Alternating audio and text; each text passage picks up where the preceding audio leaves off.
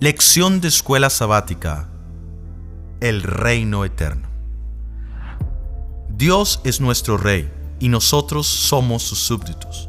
Un mero conocimiento de su voluntad no deja de lado la necesidad de ofrecerle súplicas fervientes en búsqueda de ayuda y buscando diligentemente, al obedecer su ley, cooperar con Él para responder a las oraciones ofrecidas, de modo que su reino sea establecido en nuestros corazones. Leamos en la palabra de Dios. Salmos 145.1. Te exaltaré mi Dios y mi Rey, y alabaré tu nombre por siempre jamás.